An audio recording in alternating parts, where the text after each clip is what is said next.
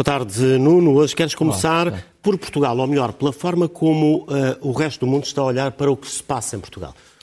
É verdade. Uh, devo dizer que nas últimas semanas uh, tenho tido, sou abordado, digamos assim, por muitos diplomatas que tentam perceber o que é que está a passar no sistema político português e alguns deles tentam inclusivamente perceber o que é o sistema político português, porque dizem que é pouco claro de muitos comentários que ouvem. Por exemplo, eu vou pôr aqui uma, primeiro dois, dois vídeos que me parecem importantes eh, e que representam um bocadinho a importância do corpo diplomático em Portugal. O primeiro é um vídeo do Presidente da República numa entrega de votos de ano bom pelo corpo diplomático, em que Marcelo Rebelo faz um, um discurso em que explica mais ou menos o que é a história de Portugal. Não sei se podemos ouvir só um bocadinho. Contactou continentes, fez império e o terminou. Nos casos mais cedo, como no Brasil, que este ano celebra dois séculos de independência. Isto é um discurso uh, de ano bom do princípio do ano 2022. Pronto. É uma tentativa de explicar a história de Portugal. Depois há um outro discurso também muito interessante, feito não ao corpo diplomático, mas ao corpo diplomático português no mundo, forças nacionais destacadas. Uh, embaixadores e cônsules, e que Marcelo Rebelo Sousa faz um grande elogio às Forças Armadas portuguesas destacadas no exterior, inclusivamente nos sítios de onde outros saíram, mas os portugueses ficaram. São elas que impugnam pela paz em oito países, ainda mais no Índico, no Mediterrâneo e no Mar do Norte com 15 missões, envolvendo 634 militares de Portugal, a que se soma uma rica cooperação técnico-militar. Uh, mas, de qualquer forma, o que eu queria mostrar é que o peso, digamos assim, como tu disseste, da comunidade internacional em Portugal e o peso de Portugal no mundo obriga que eu tenha que responder às perguntas, algumas das perguntas que me foram feitas nas últimas semanas sobre a atual crise política. Está ali uma lista de perguntas que eu selecionei, são muito mais, mas enfim. Primeira pergunta é de saber como é que é o nosso sistema, se é um sistema parlamentarista ou presidencialista ou semipresidencialista. É, é óbvio que é um sistema semipresidencialista. É um sistema em que o Presidente da República e a Assembleia da República têm a mesma legitimidade política, são os dois eleitos, o Governo é nomeado, como sabes, eh, e há um artigo fundamental da Constituição, o artigo 190, e eu vou tentar responder a estas perguntas sempre com a Constituição, onde se fala no princípio da dupla responsabilidade do Governo. Quer dizer, o Governo português é responsável perante a Assembleia da República e perante o Presidente da República. Esse é o sintoma mais claro do tal semipresidencialismo. Depois perguntam-me se o Presidente pode demitir os governos quando quiser e se pode demitir sem dissolver a Assembleia da República. Eh, e a resposta é sim. Eh, está essencialmente nos artigos 195, número 2 da Constituição e no 133A, eh, onde se explica que o ato de dissolução e o ato de admissão são atos diferentes eh, e que o Presidente da República pode realmente demitir o Governo eh, em qualquer altura, desde que invoque o chamado perigo para o regular funcionamento das instituições, coisa que, como tu sabes, foi já feita, por exemplo, por Jorge Sampaio em relação ao Governo de Santa Dó Lopes. Perguntou-me também se a proposta do Primeiro-Ministro de criar uma espécie de uma comissão entre o Presidente da República e o Primeiro-Ministro para analisar o perfil dos uh, governantes, se tem algum suporte constitucional, uh, eu diria que não é inconstitucional, mas é redundante, porque o artigo 133H da Constituição já diz que o Presidente da República se reúne com o Primeiro-Ministro, no sentido em que o Primeiro-Ministro propõe nomes e o Presidente da República aceita ou não esses nomes para nomeação. Perguntam também se o Presidente da República pode dizer como é que deve ser o governo, no sentido de dizer tem que haver tantos secretários de Estado ou tantos ministros. Não pode, porque, segundo o artigo 198 da Constituição, número 2, um, o, uh, o, o, o, Governo é o único, digamos, responsável pela sua própria organização e funcionamento e, portanto, em termos de matéria legislativa sobre essa matéria, é o Governo só que pode fazer decretos-lei explicando uh, como é que é a sua Constituição. Perguntam-me também uh, se uh, as comissões de inquérito que ouvem falar os diplomatas são uma espécie de tribunais, não são tribunais, obviamente, são formados na Assembleia da República, mas, segundo o artigo 178, número 5, e se calhar é por isso que é feita a pergunta, refere-se que realmente têm poderes judiciais de inquérito como os tribunais. Depois, perguntam-me também se o Tribunal de Contas pode fiscalizar a boa execução dos fundos comunitários, os fundos os chamados PRR. E eu diria que, segundo a Lei de Organização uh, e Processo do Tribunal de Contas, artigo número 2, sim. Portanto, todos os fundos, no fundo, uh, que têm origem, que têm origem pública uh, podem ser fiscalizados. Por fim, perguntam-me ainda se um membro do Governo pode ser detido ou preso e se a Assembleia da República o pode entre aspas, libertar. Uh, não sei de onde é que vem esta ideia, mas realmente há um artigo na Constituição, o artigo 196, que diz que a Assembleia da República tem que autorizar a suspensão uh, de funções, a prisão ou a detenção de um, uh, de um ministro ou um membro do governo, uh, e, portanto, depende da autorização essa detenção, a não ser que esse membro do governo seja detido em flagrante delito e por um crime doloso que corresponde a mais de três anos de prisão.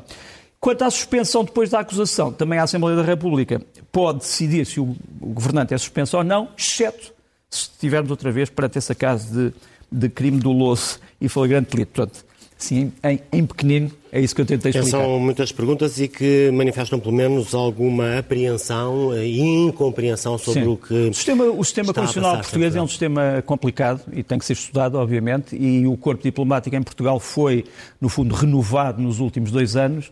E, mas pronto, mas eu presto esses esclarecimentos com todo o gosto, sem dúvida. Por falar em perguntas diplomáticas, falemos de relações eh, diplomáticas. Portugal adotou uma política específica em relação à China no que diz respeito às medidas Covid. Como é que estão as relações Portugal-China?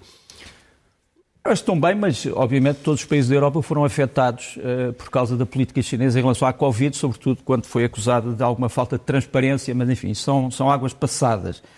Portugal podia ter feito três coisas uh, no que toca à, à, questão da Covid na China. Primeiro, poderia ter impedido os cidadãos da China de chegarem a Portugal, uh, portanto, podia simplesmente criar um fenómeno de interdição, podia ter obrigado a testes obrigatórios à chegada a Portugal ou uma quarentena, o que criaria graves problemas logísticos, ou podia ter adotado a atual posição que é a posição que exige um teste de entrada. Acho que é uma posição razoável, a China não pode tomar isto como ofensa. Uh, e as relações entre Portugal e a China são aquilo que são. Uh, olha, por exemplo, há pouco tempo um, a CGTN, portanto uma televisão chinesa, fez um programa em direto de, com, com, participantes portugueses em, e também com este participante chinês, que é o responsável pelo chamado Departamento da Globalização da China, em que ele, a certa altura, não sei se podemos ouvir só um bocadinho, o diálogo em inglês framework right. and is very actively involved with China in many, many respects. O, no fundo, and... o, que, o que a senhora acaba por dizer é, primeiro, uma coisa importante, diz que foram os portugueses que levaram à China o resto do mundo, ou seja, que sem os portugueses a China não teria descoberto o resto do mundo tão depressa. E depois diz que uh, Portugal é importante para a China por várias razões, mas entre outras coisas pela CPLP, por ser um país da CPLP, um país fundador isto é uma coisa curiosa neste, neste programa, especialmente dedicado a Portugal e às relações com Portugal. Portugal tem também boas relações com Taiwan. Eh, é preciso não, esque não esquecer isso. Eh, nós temos aqui uma, um vídeo que é a visita da uh, chefe da missão comercial de Taiwan em Portugal. Não há uma embaixada, há uma missão, digamos assim, uh, diplomática, mas que é comercial. A embaixadora Viviana Chang, Vivia Chang, que já regressou a Taiwan, vai ser agora substituída, mas aqui está ela em espinho na Câmara de Espinho, portanto, mostrando que Portugal aceita também, obviamente, a existência de Taiwan e tem boas relações com Taiwan. As relações com a China também são muito determinadas pelo que está a acontecer na Ucrânia. Vamos para a guerra. Uh, uh, nestes dias em que temos andado a discutir uh, uma suposta trégua que não existiu. Não existiu, sem dúvida. Um, um, coisa coisa mais, mais bizarra naquilo que se está a passar, eu não sei se tu te lembras que há um mês ou dois meses atrás os órgãos próximos do Kremlin vieram dizer que a Europa, por causa da falta de gás e petróleo russo, iria morrer de frio. E que a Rússia iria ser o centro do aquecimento global, no bom sentido. Uh, os, os russos teriam as suas casas confortáveis. Ora bem, o que, é que está a acontecer? Devido ao tempo, é que a Europa não está a morrer de frio porque o tempo é muito bom neste momento na Europa, há uma espécie de uma barreira, e a Rússia está a morrer de frio porque o tempo é muito mau na Rússia. Quer dizer, mesmo na Ucrânia o tempo é melhor que na Rússia. Foi uma coisa bizarra o que aconteceu. Mas isto é um, é um pequeno pormenor. Mas só para te dizer que aquilo que podemos dizer nos últimos dias, eh, depois das chamadas tréguas, é, primeiro, hum, a desmistificação da ideia de que o Estado ucraniano está a perseguir a Igreja Ortodoxa Ucraniana. Nós temos aqui, com toda a solenidade, as comemorações do Natal, com uh, o primata da Ucrânia, o Bispo Epifânio, uh, que, no fundo, resulta da unificação das igrejas ucranianas numa só em 2019 e a sua independência em relação a Moscou. Uh, como tu vês, é uma igreja cheia, uma catedral cheia, no centro de Kiev.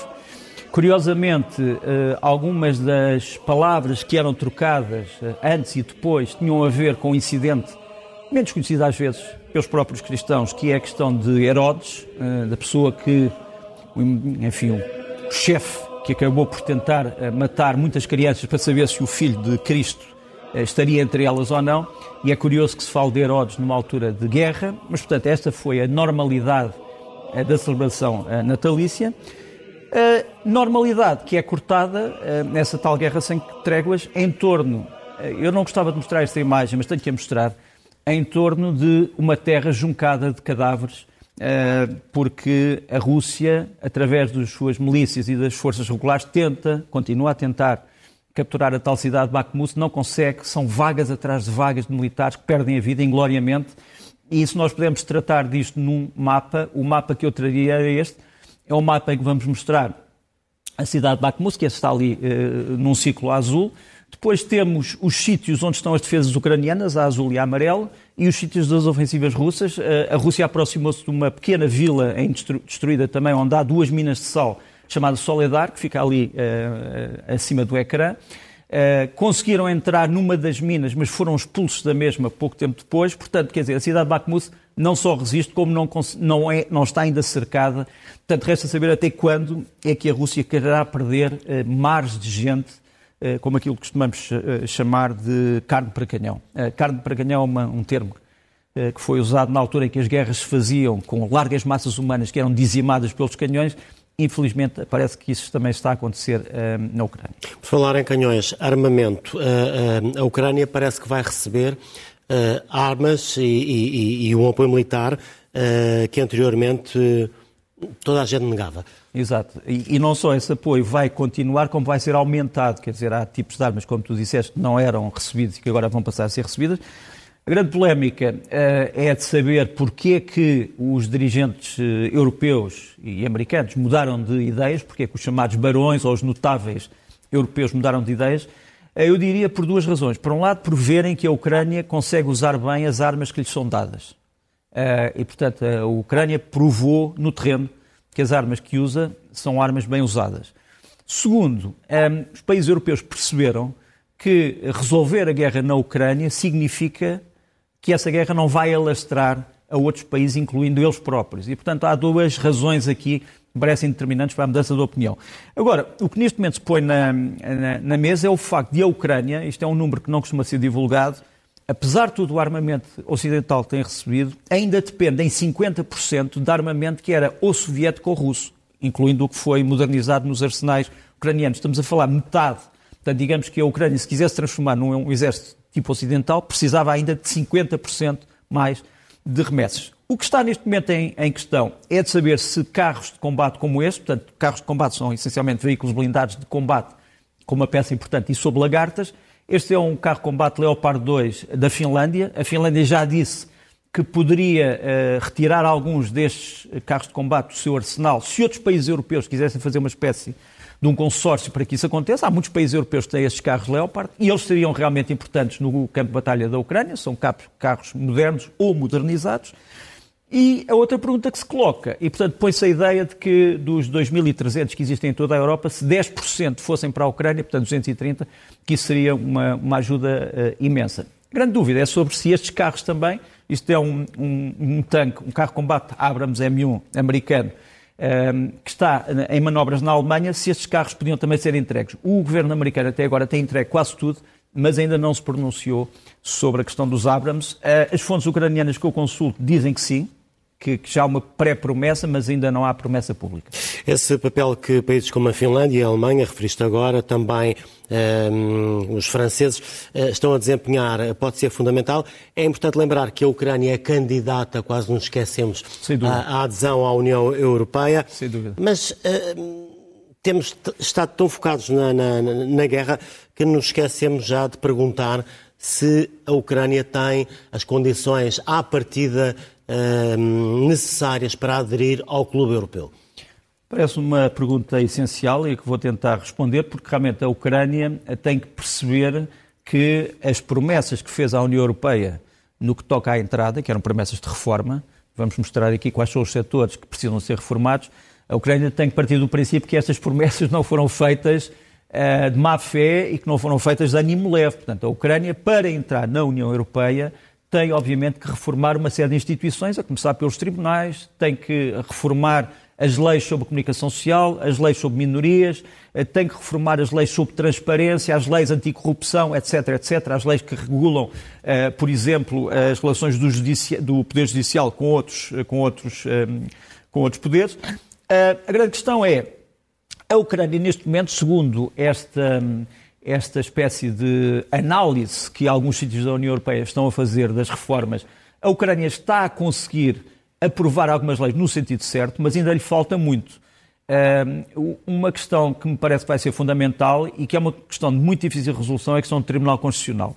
O que a União Europeia quer é que a Ucrânia tenha um órgão que uh, nomeie estes juízes para o Tribunal Constitucional, mas que haja supervisão europeia. Ou seja, no órgão que nomearia os juízes deviam também sentar-se especialistas europeus, é essa a proposta, que teriam poder de veto. Ora bem, como tu deves imaginar, do ponto de vista de um cidadão ucraniano, eh, ter eh, especialistas europeus na Ucrânia a escolher juízes ucranianos é uma coisa que pode não ser eh, muito popular. Mas a verdade é que a Ucrânia vai ter que rapidamente decidir se quer ou não quer. Eu acho que há aqui uma medida. Se esses especialistas forem juízes, forem magistrados de carreira europeus, acho que seriam mais aceitos. Se forem especialistas, entre aspas, sem sabermos muito bem de onde vêm, seria de certeza mal aceito. Mas, portanto, é uma conversa que tem que ser tida com mais profundidade, saber se a Ucrânia consegue ou não reformar as suas instituições em tempo útil para entrar para a União Europeia. Essencial a relação da Ucrânia com a Europa, também com os Estados Unidos, e em Washington, esta semana, houve uma votação quase interminável quase interminável. Muitas pessoas dizem que é uma prova da vitalidade da democracia americana, isto já aconteceu no século XIX, não aconteceu no século XX muito, mas no século XIX isto acontecia, enfim, eh, grandes dissensões.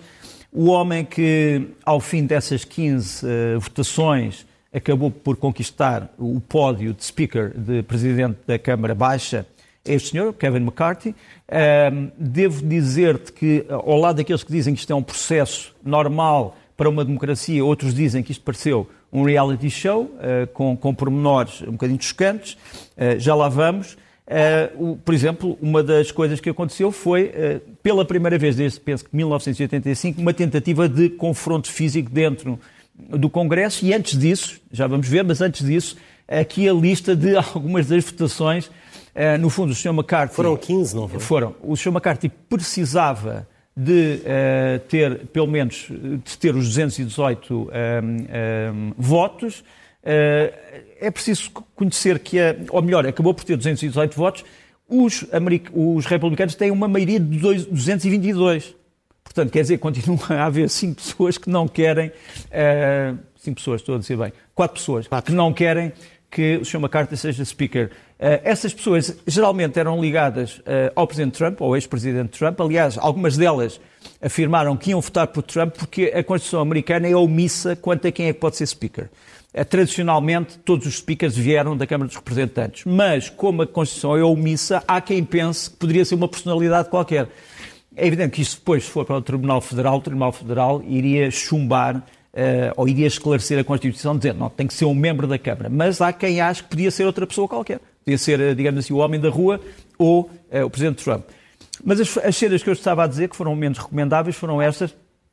Há um, há um congressista que, a certa altura, se aproxima uh, daquele que é o, enfim, o chefe dos revoltosos, o advogado Matt Gaetz, Matt Gaetz, Uh, e, o, ele foi imediatamente retirado por um amigo, que, para não haver mais escândalo, mas foi algo que impressionou muito os americanos e que deu um bocadinho a star de reality show, que é o bocadinho falava. Quanto ao, ao speaker, uh, ao novo presidente da Câmara, uh, Kevin McCarthy, temos-lo aqui num diálogo aceso com o Sr. Gates, que, que está ali embaixo, e que o acusa de várias coisas, mas a verdade é que houve no fim um pacto, segundo parece, segundo parece, decidido por essa pessoa que vou mostrar a seguir, que é o antigo presidente Trump, que terá telefonado aos rebeldes dizendo que era preciso gerir a unidade do partido. Isto é um bom sinal e um mau sinal para Trump. Por um lado, é um bom sinal no, no sentido em que ele, como sabe, já declarou que quer ser outra vez uh, presidente, aparece como um salvador da unidade do partido. É um mau sinal, porque há quem suspeite que o próprio presidente Trump pode ter tido alguma, digamos assim, algum papel nesta divisão que levou aos 15, às 15 votações. E, portanto, a política americana começa a tornar-se outra vez interessante, mas vamos ver para onde é que ela vai. Quanto ao consenso em relação à Ucrânia, eu acho que ele existe.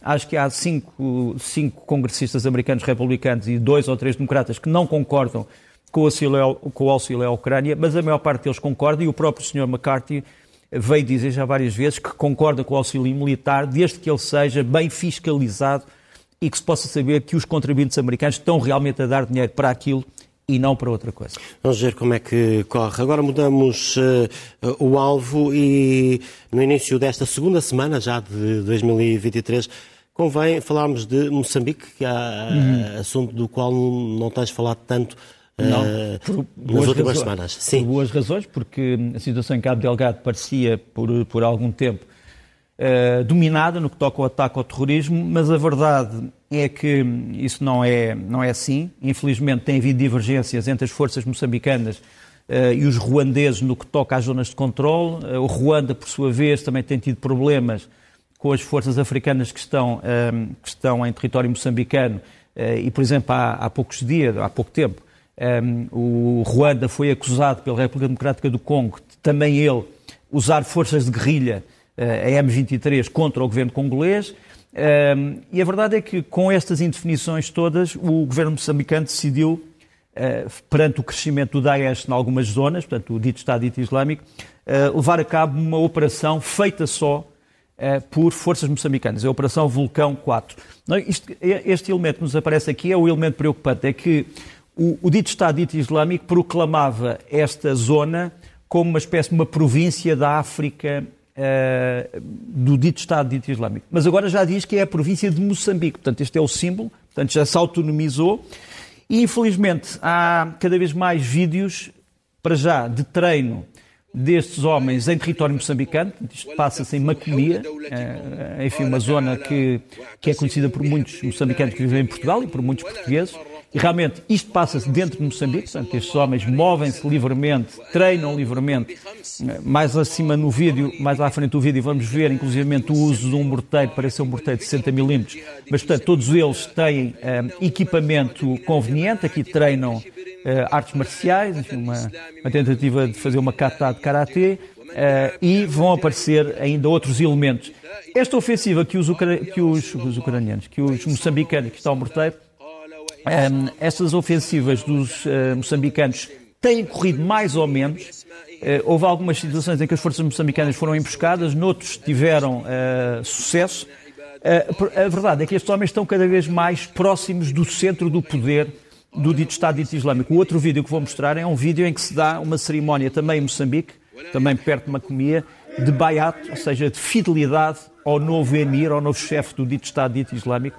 Portanto, isto para, para dissipar as dúvidas uh, que durante muito tempo se dizia ah, estes homens não têm nada a ver com, com o Estado Islâmico, são, são, são apenas homens locais, não, não, uh, são, motivos, são movidos apenas por problemas locais. São movidos por problemas locais, sem dúvida, por isso alguma população lhes dá apoio, mas estão controlados uh, profundamente por uma estrutura que tem martirizado o mundo.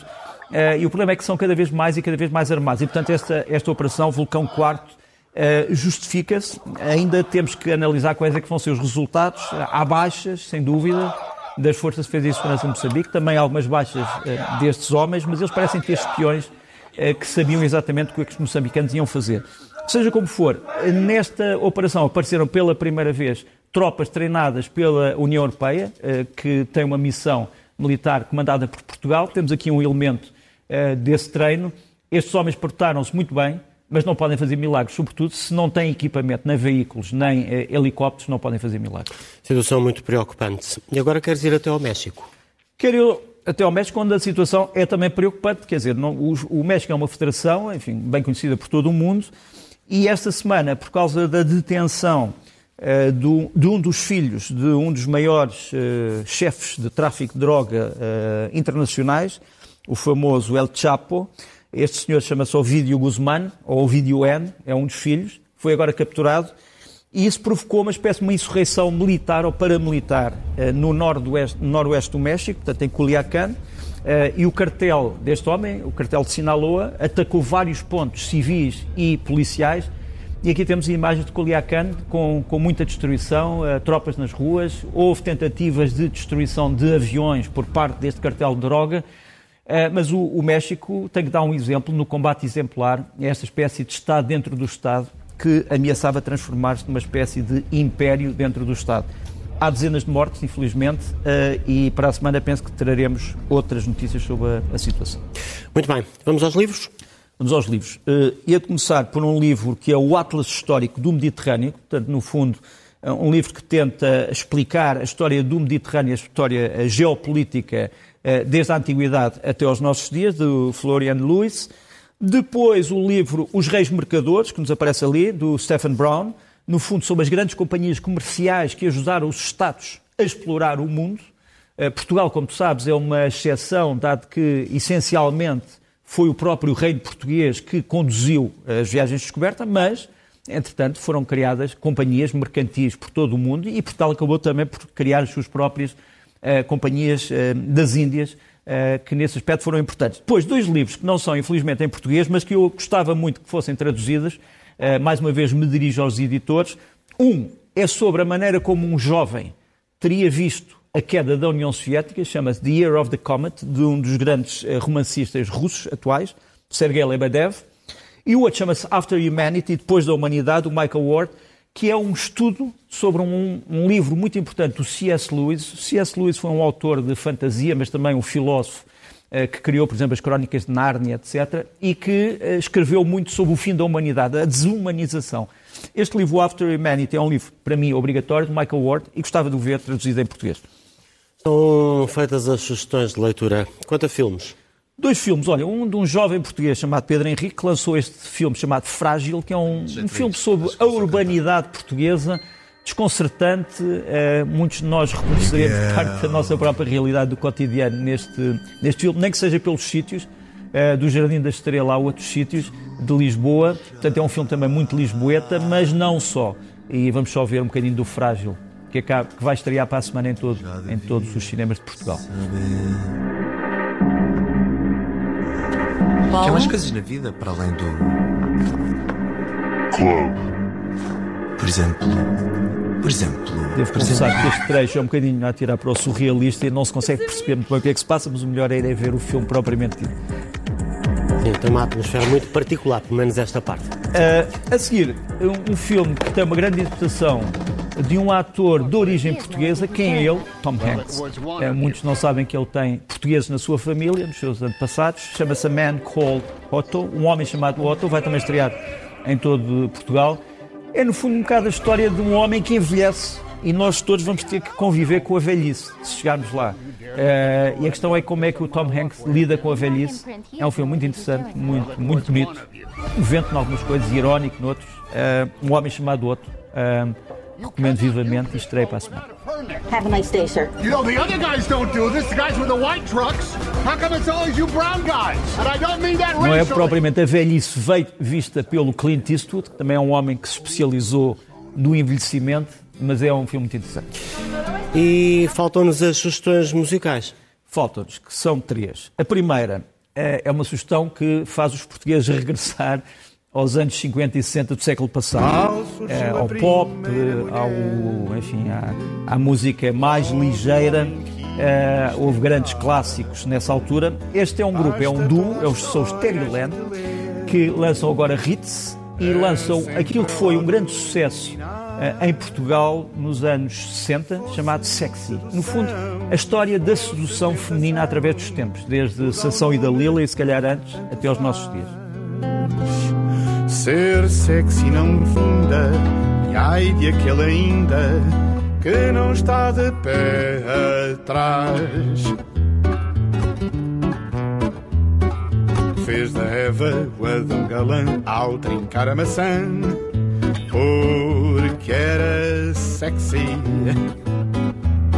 Estava a dizer que começava a sessão da não começa com Eva, pronto, esqueci. Uh, mas vamos passar para uma segunda sugestão, que é uma sugestão essencialmente para os amantes de piano, para os amantes de um grande compositor espanhol que foi o Henrique Granados, no fim do século XIX, e para os amantes da pintura e do desenho do Goya, chama-se Goiescas, uh, é precisamente a maneira como o Granados viu a obra do Goya em música e é do António Rosado, um grande pianista português, acaba de sair.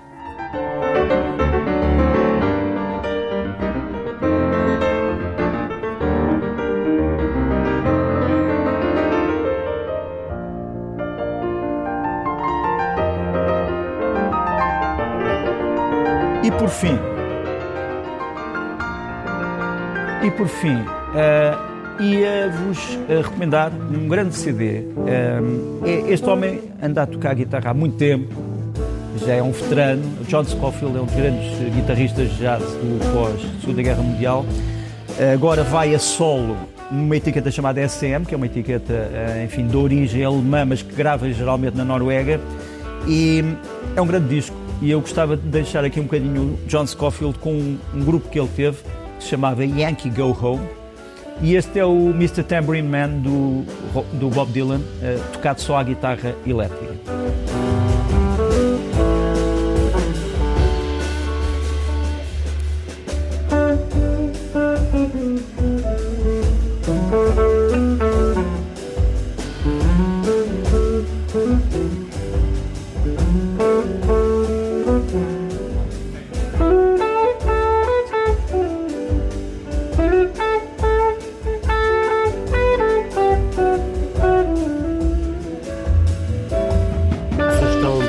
Antes de fecharmos, Nuno, queres fazer duas notas? Sim, uh, não, não tive tempo, enfim, para, para colocar na, no alinhamento, mas no fundo a primeira, para dizer que, eh, como sabes, tem havido uma situação muito tensa entre o Kosovo e a Sérvia uh, nos últimos tempos, estamos a falar dos Balcãs. A Sérvia fez uma proposta à NATO que tem uma força estacionada no Kosovo, uma força de interposição, uh, fora, e a ideia era de que a Sérvia pudesse enviar polícias para o Kosovo, para proteger a minoria sérvia, a NATO acaba de recusar, porque acha que isso iria contribuir para agravar a situação e não para melhorar. Portanto, era a primeira nota. A segunda nota, eh, infelizmente, é para o começo eh, ou para a continuação de discussões no Irão de pessoas que foram acusadas de terem cometido crimes durante as manifestações contra o regime iraniano. A maior parte destas pessoas eh, foi apanhada a dedo foi levada para as prisões, não pôde nomear advogados, ou quando pôde nomear advogados, só pôde falar com eles intermitentemente, não teve praticamente garantias nenhumas processuais. Os tribunais portaram-se de uma forma vergonhosa. Eh, eles acabam por ser, no fundo, condenados por crimes que negaram, mas depois tiveram que aceitar sob tortura e acabam por ser executados e as famílias só sabem da execução pouco tempo depois. Um deles foi executado agora, era um grande, um grande ídolo das pessoas que praticavam artes marciais na, na, no Irão, porque ele foi campeão olímpico de karatê. Uh, infelizmente, há mais pessoas uh, na fila para a forca e, eu acho que o Irão, o grande povo iraniano, não merecia isto, não merecia a transformação uh, deste Estado ainda mais num Estado cruel que trata assim as pessoas. Não quero mais lembrar. Nuno, terminamos o Leste-Oeste 2. Muito obrigado. Até uma boa semana. Obrigado.